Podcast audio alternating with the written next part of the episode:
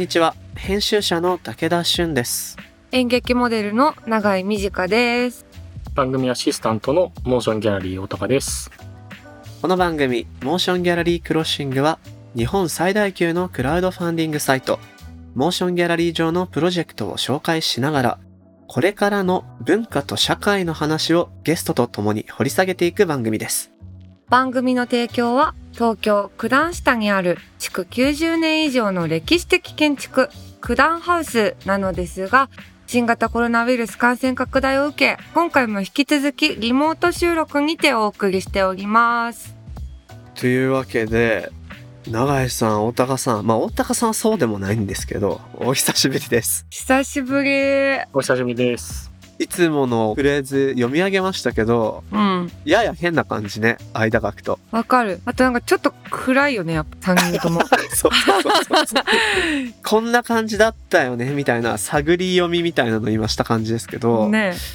というのもね何を久しぶり久しぶりって言ってるかとリスナーの皆さん思うかもしれませんがこの現在収録してるエピソードが配信されて今皆さん聞いていただいてるのは6月なわけですよね配信としては5月の配信分がお休みっていう形になってたんですけど我々これ月に1回4話分まとめて収録すること1年間1ヶ月に1回っていうルーティンを過ごしてきたので収録としては2ヶ月空いてるんですよで、この1年毎月やってたことが2ヶ月空くとどうなるかっていうのを今まさに体感してるわけなんだけれど、結構空いてる感じするよね。すっごい久しぶり。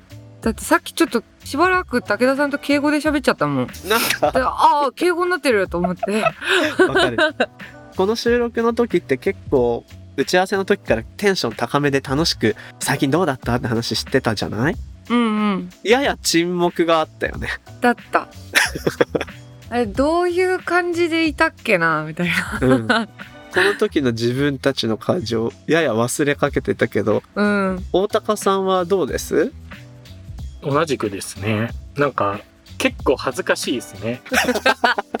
そうそうそうそう。ややね、うん。はずいのよ。なんか知んないけど。わかる。これね、対面だったらさ、うんなんか普通にわちゃーっと久しぶりって多分できたんだけど、リモートだからよりくすぐったいよね。リスナーの皆さんは我々がこのくすぐったさがどれぐらいから抜けてくるかっていうのをね、ちょっと考えながら聞いてもらうと裏の楽しみがあるかもしれませんが、前回4月28日配信の回で番組は無事スタートから丸1年を迎えました。うん。エピソードの数としても50回を重ねたわけなんですけれども、つまり今聞いていただいているこの配信が番組2年目のスタートになるということで、リスナーの皆さんありがとうございます。ありがとうございます。無事1年間駆け抜けてまいりました。そこで今回は番組開始から1年間を振り返ったり、さらにはかねてからね僕らもこういうことやりたいよねっていうリスナーの皆さんとのもっと関わっていく楽しい仕組みうん。を作りたいなんて話してましたけど、いよいよどうも実現しそうというね、なにー機運が高まっていると。今月はそういう新しい試みについてもお話ししたいということがあり、番組で毎月特集テーマ設けてますが、6月はありがとう。そしてこれからもよろしく番組2年目突入スペシャル。そういう月間になってます。やったで、今回はゲストは来ていただかず、我々3人でじっくりとわちゃわちゃ喋っていければと思ってますよ。ー嬉しいね。やっぱここでさ、いきなりゲストさんまたいるとより硬くなるから、私たち。よかった、3人で。結局ゲストが不安になるみたいなね、ことになりかねないから、今日は3人で徐々に速い球を投げ合っていくみたいなキャッチボールをやっていきましょこの番組のハッシュタグは、シャープ MGC。Apple Podcast の番組ページにもコメントを書き込めます。皆さんのご意見、ご感想お待ちしております。そして、Spotify の番組プレイリストもぜひフォローしてください。う。よろしくお願いします。ではでは始めていきましょう。武田俊と長井美智香がお送りする、モーションギャラリークロッシングちょっと今日遅めだったね。だったね。お互い合わせに行って。今月はありがとう。そしてこれからもよろしく番組2年目突入スペシャル月間としてお送りします。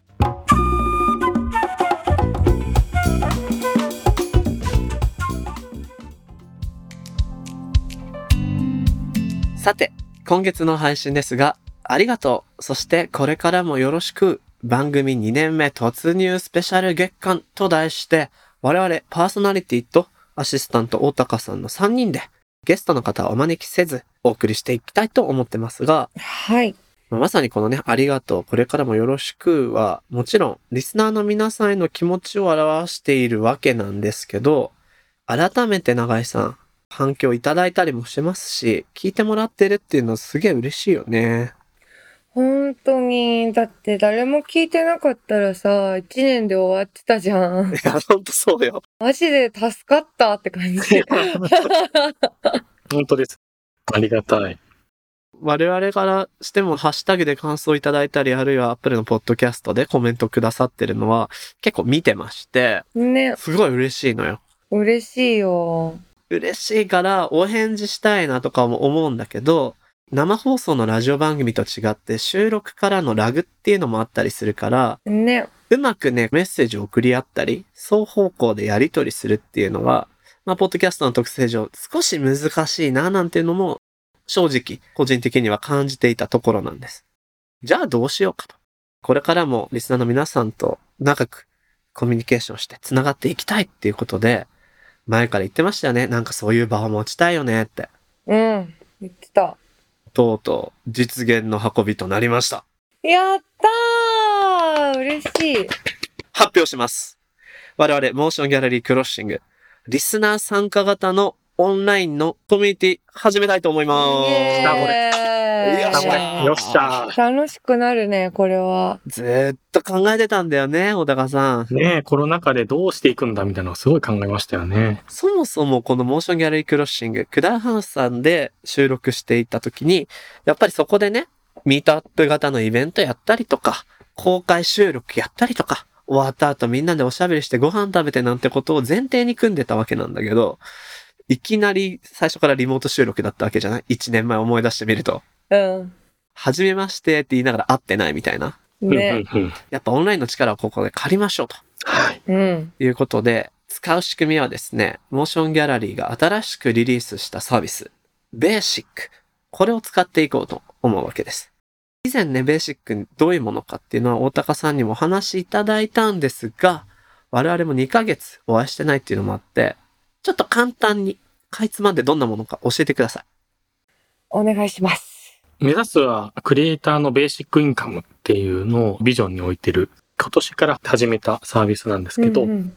通常のモーション A でやってるクラウドファンディングってプロジェクトの映画とか本とかの制作費用のイニシャルコストを120日とか90日とかで1回でみんなに支援していただいて集めてそれで物を作るっていうものなんですけど、コロナも踏まえていろいろな状況が変わっていく中でもうちょっとこうストック型というか、うん。ある種の一つのお祭りとして盛り上げる形と別で、何も起きない日常を支援してもらうというか、例えば作家だったりすると、本を作る前の日々の生活の中でリサーチをしてたり、何かの気づきを得たりっていう蓄積ももともと重要で、そこをサポートする仕組みってまだなかなかないよねということで、であれば月額型毎月いくらっていうのを支援をしていただいて、もしくは一緒に物を作る場所、ある種のコモンズというか、コミュニティとしてみんなでお金を出し合って永続的に支えていくもしくはみんなで作っていくような場所っていうのができたらいいよね。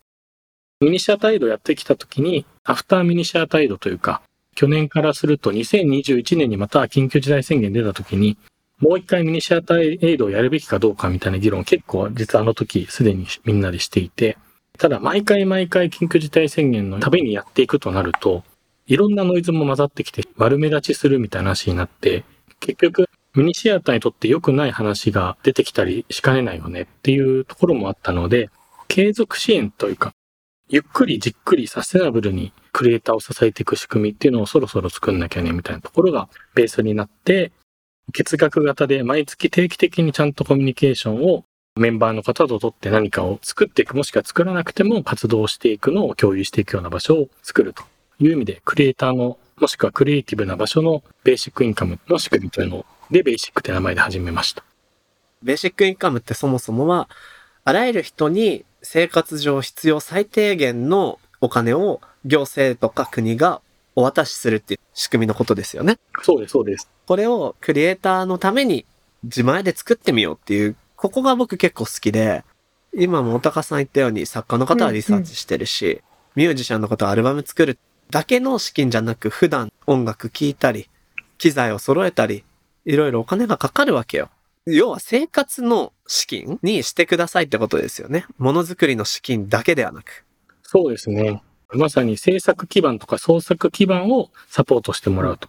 今までの通常のプロジェクト型のクラウドファンディングある種こう、文化助成、文化補助金の民間版とすれば、ベーシックインカムの民間版みたいな形で、この仕組みを根付かしていけたら、結構本当に自由なものづくりにつながるんじゃないかっていうのを考えていて、ある種の映画館の支援としても、今、リアルでやられているチケットを買って映画を上映して、それをクリエイターに分配してってエコシステム自体をコロナ禍だとオンラインでやんなきゃいけないよねっていう、このベーシックを広げていきたいなっていうことで、今チャレンジをまさにし始めて、いろいろテストをやっていて、形として今整ってきたかなっていうところで、このモーションエクロッシングっていうポッドキャスト自体もスタートから1年経って、なかなか最初ね、リスナーの方々とのコミュニケーションもっと取って楽しくやってきたらなと思いつつ、コロナでなかなかそれできないよねってずっと1年経った今だからこそ、オンラインも絡めてこういうのやっていきたいなと。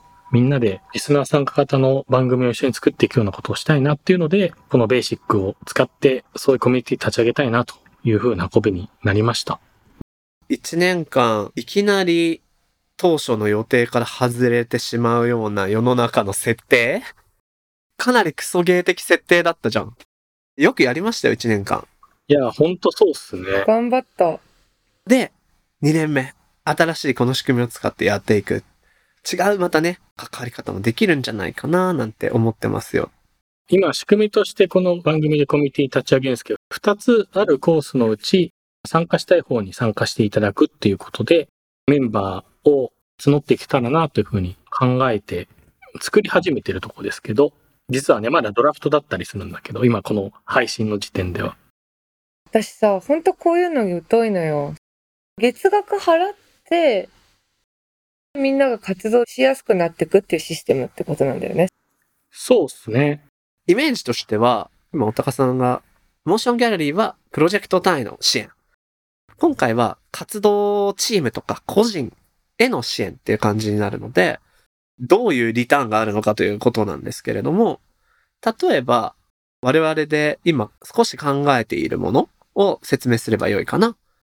定期購読だよね、言ったら。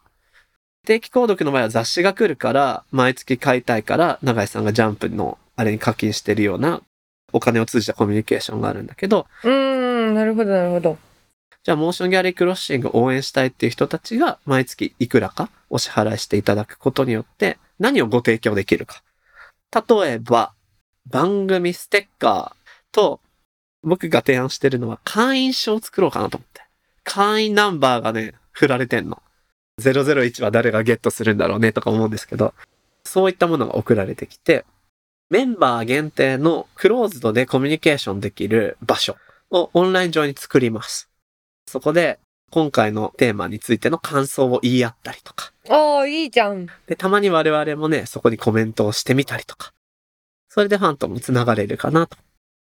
あとは、このえーメンバー限定のイベントとかミートアップもやりたい。最初はまあオンラインだとは思うんだけれども、ゆくゆくはリアルの場でね、お会いしてみたいなと思うし、これちょっと僕個人的に気になってるのが、僕ら手応えあった時とかも、大高さんどう思ってんだろうってちょっと気になるじゃん。確かに。そうね。大高さんの編集後期的な、ここが良かったみたいな、うんうんうん。とかもいいかなと。まあこれあくまで一例で、うんうん。何でもやりようはあるんですよ。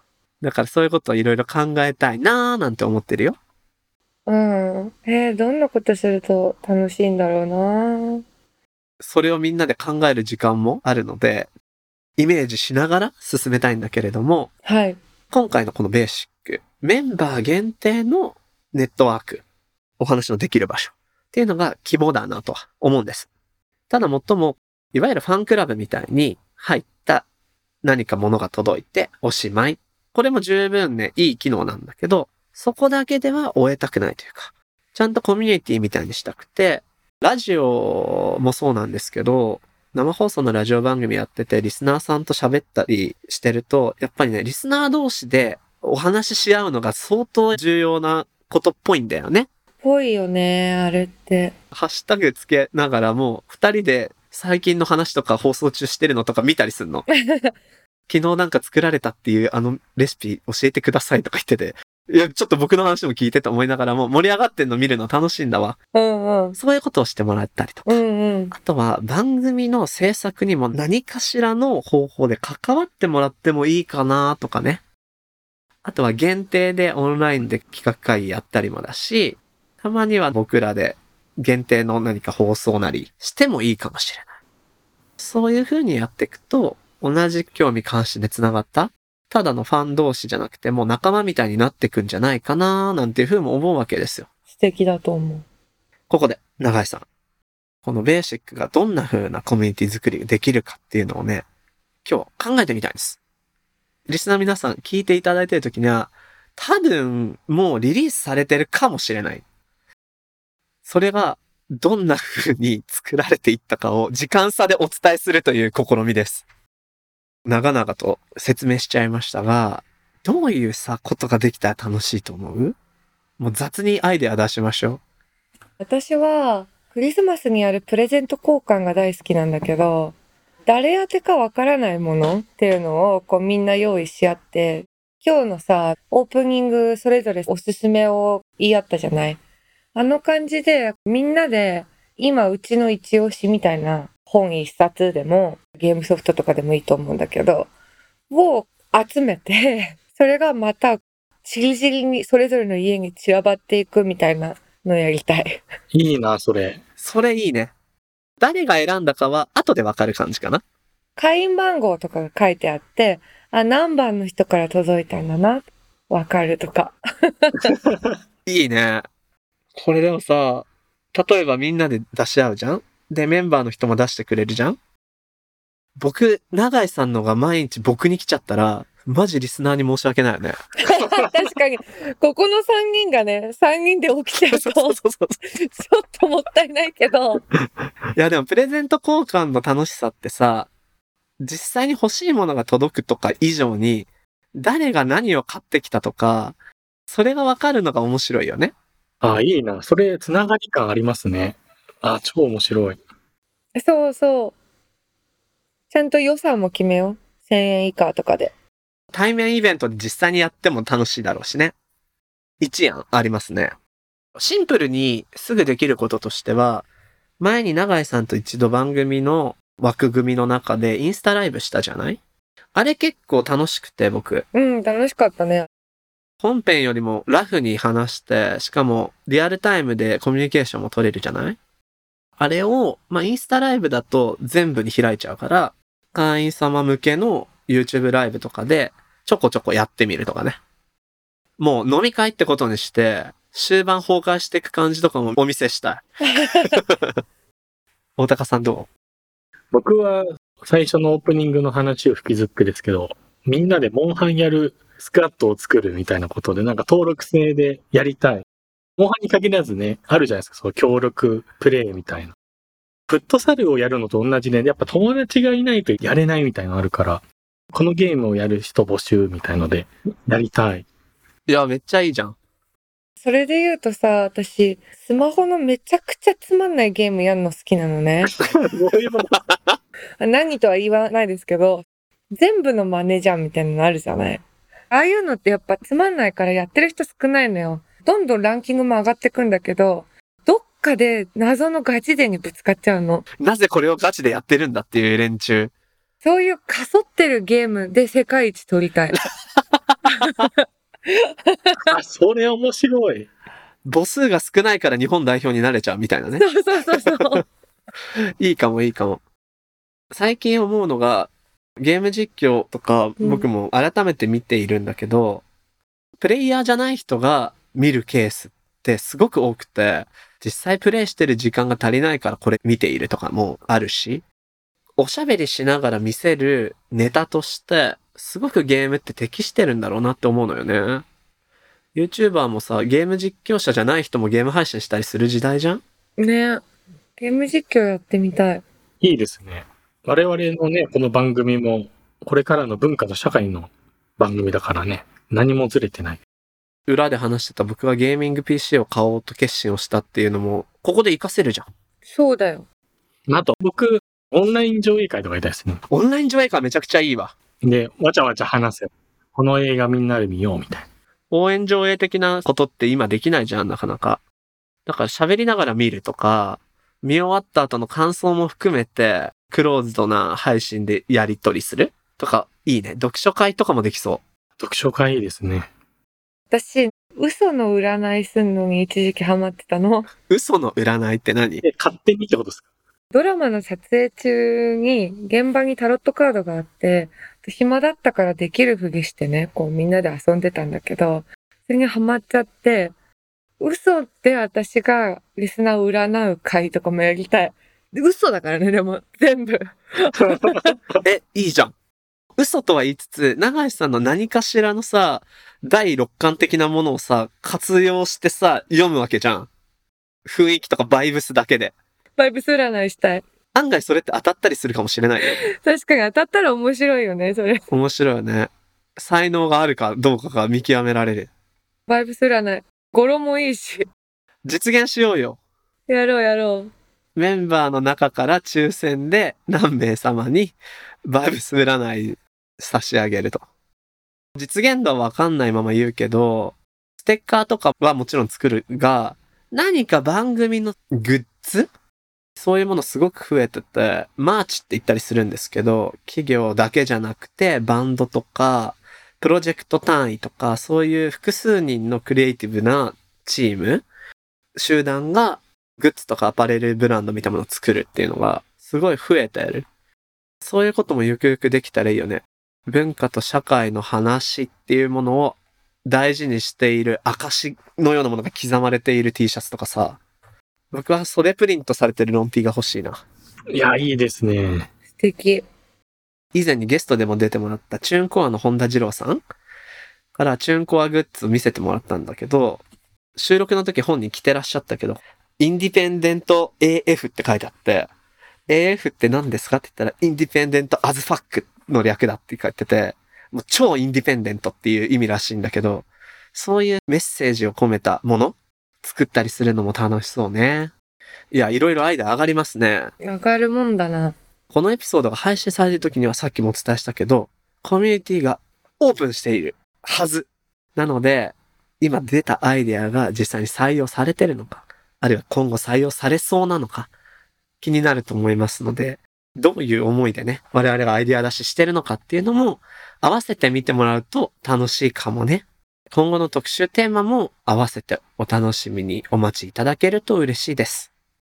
さらに、コミュニティにぜひ参加してもらいたいなっていうことがね、前提ですので、大高さん、改めてどんな風にモーションギャラリーベーシック参加できるか教えてもらっていいですか？モーションギャラリーのベーシックっていうページの方にアクセスしていただくと、このモーションクロッシングのコミュニティがもう立ち上がってるはずです。で、それにクリックしていただくと、実際どういうリターンがあって、どういうコースがあるよとか、どんなコミュニティにしていきたいんだよ、みたいな話のコミュニティの説明ページが出てきて、そこで参加するってボタンを押してもらえれば、参加できるようになっているはずなので、番組概要欄にもリンクを貼っておきたいなと思うので、ぜひ番組ページをチェックしていただきたいなと思います。皆さんの参加を心よりお待ちしております。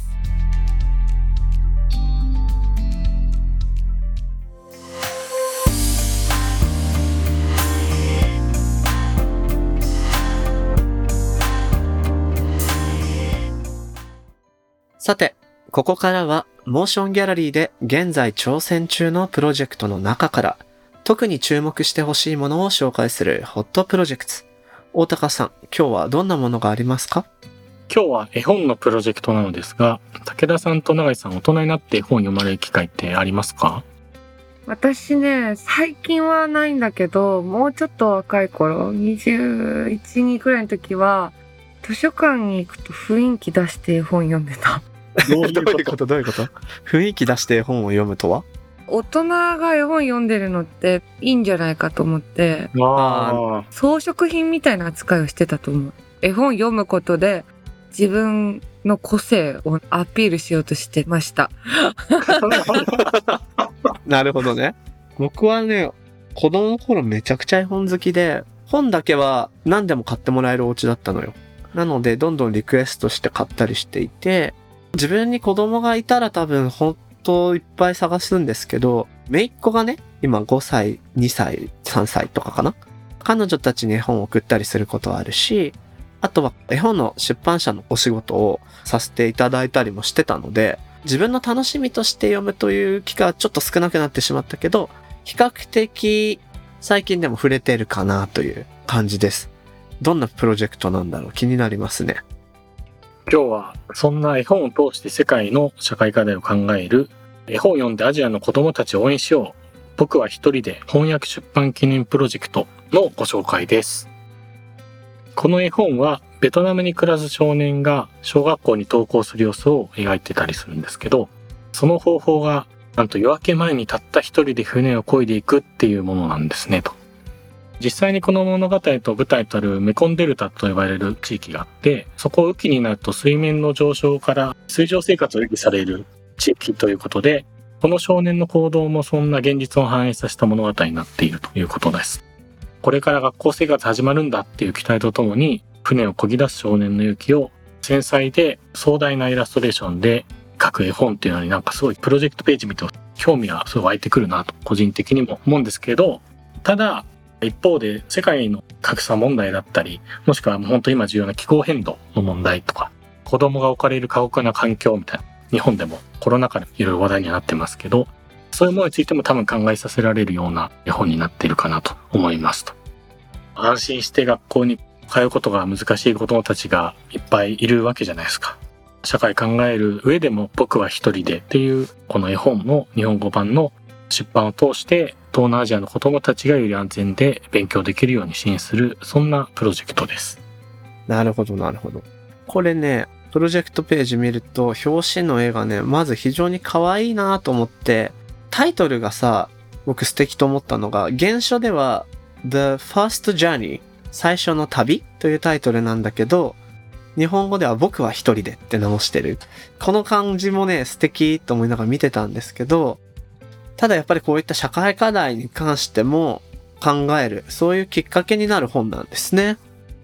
これもすでに日本版出版されていて、出版を記念した形で、いろいろベトナム現地の子たちのサポート、学業の支援とか生活の支援、そういったものに使われるようなプロジェクトということなんですね。なるほど。読んでみたいな。読んでみたいし、ボランティアとかも今行きづらいじゃないですか。あ、そうね。いけないんだよね。ねだからこういうのがあると行動をしやすいというか。このプロジェクトに直接関係のある話じゃないかもしれないんだけれど、こういった何か支援をしたいと思って、体を動かしてくれる人たちがいっぱい災害に関してとかさ、うん。いたわけじゃない？でも今それが実際にいけないってなった時に、こういう時にお金の機能って本当にいいなと思うんですよ。実際に物を送るのも大変だけど、例えばお金を通して支援することはできるし、確かに。お金の機能の良さみたいなのを最近なんか感じてて、こういうところで物をただ買うというよりもこういう使い方をするっていう選択はいいかもしれないなうんうんうん。リターンもこれ竹製のボールペン？竹のカトラリーとか。竹って今 SDGs 的にも非常に注目されている素材で、要は成長がすごく早くて環境負荷が少ないんですって。なので竹のカトラリーとか今風なものをちゃんと考えてらして素敵だなと思いました。翻訳者でイラストレーターの服部駒子さんからリスナーの皆さんに向けてメッセージが届いているので紹介します。とにかくこの絵本を一人でも多くの方にお届けしたいです。私自身東南アジアに住んでいた時に現象に出会いとても心を動かされました。主人公は小学生になったばかりの少年です。ページをめくるごとに豊かに表情を変えるメコン川もまた物語の主役です。こんな世界があるんだ。こんな暮らしをしている子どもたちがいるんだという驚きを多くの人に感じていただければと願います。また、このプロジェクトでは安心して学校に通い続けることが難しい環境にいる子どもたちのことを伝えています。アジアをはじめ世界の多様な暮らしに目を向け尊重し合い問題があるとしたら解決に向けてどんなアクションが取れるのかを考えていきたい。物語やイラスト、人の手で丁寧に作られたものへの共感が行動につながり、新しい可能性を生み出す一歩になることを信じて、このプロジェクトに挑戦しています。とのことです。いや、素晴らしい志だな本当に。コマコさんは実際に向こうで本に出会って、こういうことを実際に翻訳されて、ここまでプロジェクトを作るとこまでも、あの、動かれているようなので、すごくリスペクトですね。そうですね。すごい。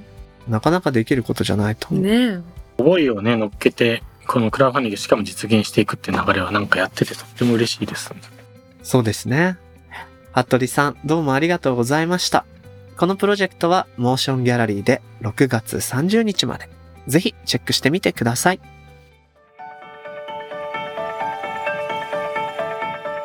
モーションギャラリークロッシングエンディングのお時間となりました。ほい。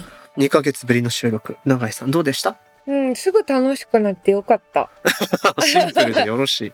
ここではベーシックな話しましたけど、うん。いや、僕やっぱ長い短のバイブス占い。これはね、筆頭リターンとしてね、入れた。やりたい。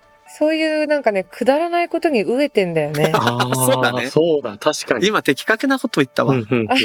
バカ話とかくだらないアイデアに飢えてる。うん。そういうバカバカしいことしたいですね、みんなで。バイブス占いの型ができたらバイブス占いカード作ろうよ。作るうん。いいね。作ろう。そのカードさえあれば誰でもバイブス占いができるっていうね。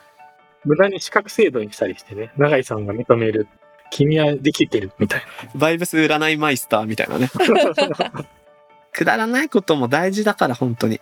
うん。そういうこともちょっとね、あの、オンラインコミュニティでもやっていきましょう。ここで、リスナーの皆さんから番組に届いた感想、まだまだ紹介してないものあるので、ちょっと過去の回のものも含めて紹介したいと思います。大高さん、お願いします。な。はい。ツイッターでのまちこさんからのご感想で、これ、去年の8月の伊藤聖子さんゲストの回に寄せていただいたコメントです。政治のことって話したり聞いたりするにはダメージを食らう覚悟をしなきゃいけないみたいな感覚があって、だからこの番組で重いテーマでも談笑を含んだフラットな対話が存在すると知れてすごく嬉しかった。あと、本編とは別だけど、最後の映画紹介のところで、クリエイティブに100突っ込んだら、そこから公開するまでのお金がなくなっちゃいました。の話がすごく良かった。笑い。とのことをいただきました。これはホットプロジェクトかなんかの話なんだよね。いやー、そういうとこも拾ってもらって嬉しいなねーうんうん。嬉しい。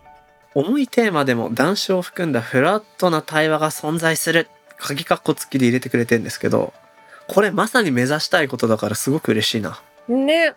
こういう風に続けていきたいよね。ですね。うん。まちこさん、コメントありがとうございました。これからもよろしくね。よろしくねー。